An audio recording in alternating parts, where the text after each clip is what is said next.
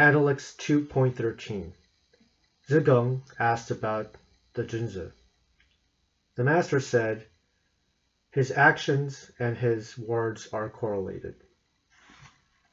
Different translations have this a little differently. For example, uh, you, they first accomplish what they are going to say, and then only then do they say it.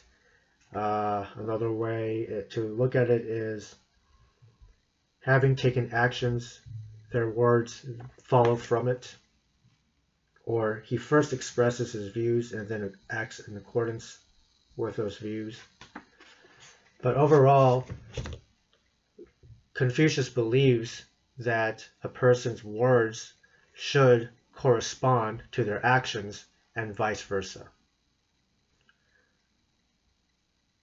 So this works at a number of levels. One, of course, do not be a hypocrite. You want to actually live your own teachings.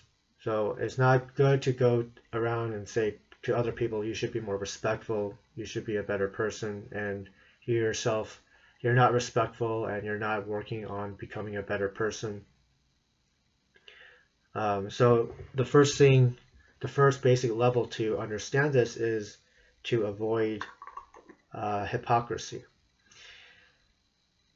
But it goes a little further, this correlation between accomplishment and words is to demonstrate that it's easy to claim that something can be done. It's harder to actually accomplish it.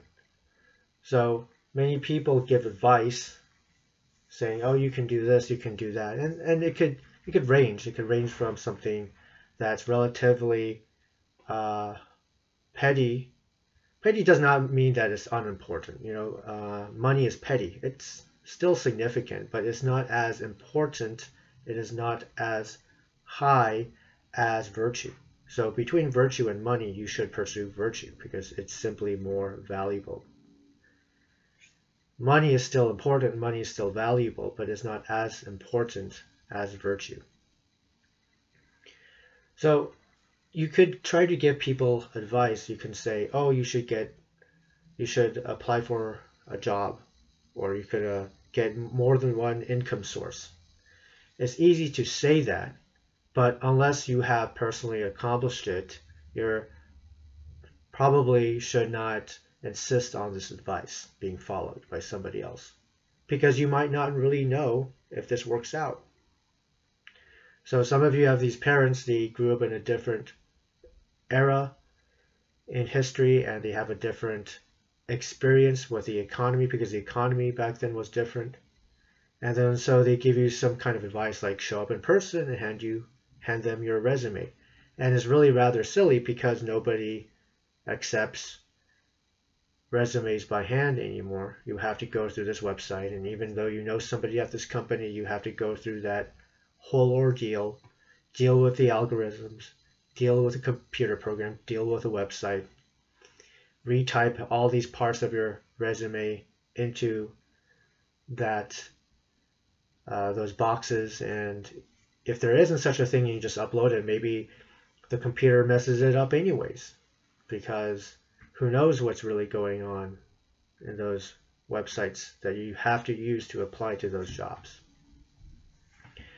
So even with petty things, this doesn't work. But for loftier things, such as how to raise a good family, how to have a happy marriage, what's very interesting is that you see so many people, their own marriages have failed, and yet they are trying to give all this advice, and many of them are marriage counselors.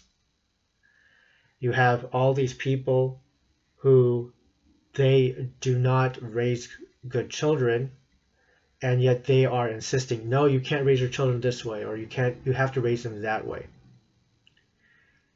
And you don't end up being persuasive if you're one of these kinds of people whose personal accomplishments do not match up with what they are advising on So there's uh, sometimes some people will say oh, I have a lot of experience in this area, but they haven't had success, those people are not very credible. Just as a matter of reality. So you want to ensure that your words correlate with your professed beliefs, but also you want to ensure that if you do give advice, you yourself should be accomplished in that area.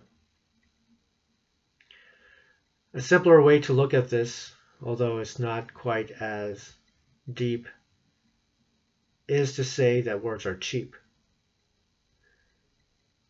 Anybody can say anything, but can they actually implement this in their own life? And that tells you whether this is number one, feasible, and number two, whether this person really believes in what he is saying. A lot of people out there say don't judge other human beings. Don't be somebody who judges. And is rather hypocritical. I've never met anybody who can really do this. They always end up judging.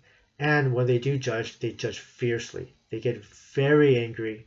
They get very upset. What they're really saying is don't judge me. Let me get away with what I want. And I don't have to judge myself. I don't have to deal with my conscience. I don't have to have a sense of shame. I do whatever I want, and you have to let me. That's really what they're saying by saying, don't judge other, people. Because they will always judge other people. They'll get annoyed at them, whether it's big or small issues. They'll judge other people who murder innocent people, as they should, but they'll also get very annoyed at people when they make a life decision different from theirs.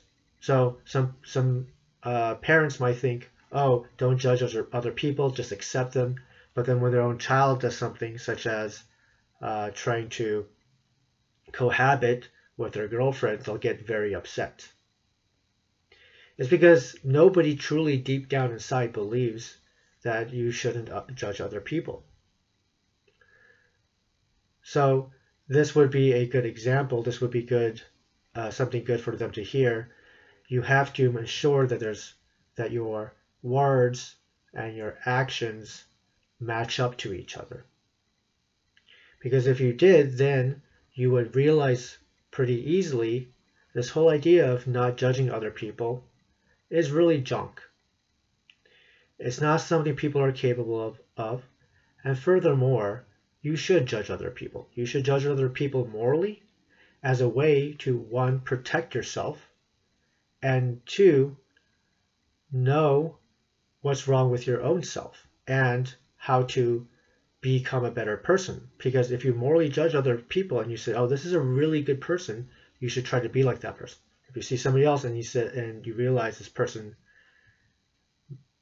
makes you indignant makes you angry because he's being a bad person, you should look at you, take that opportunity to look at yourself and see whether you yourself are a good person.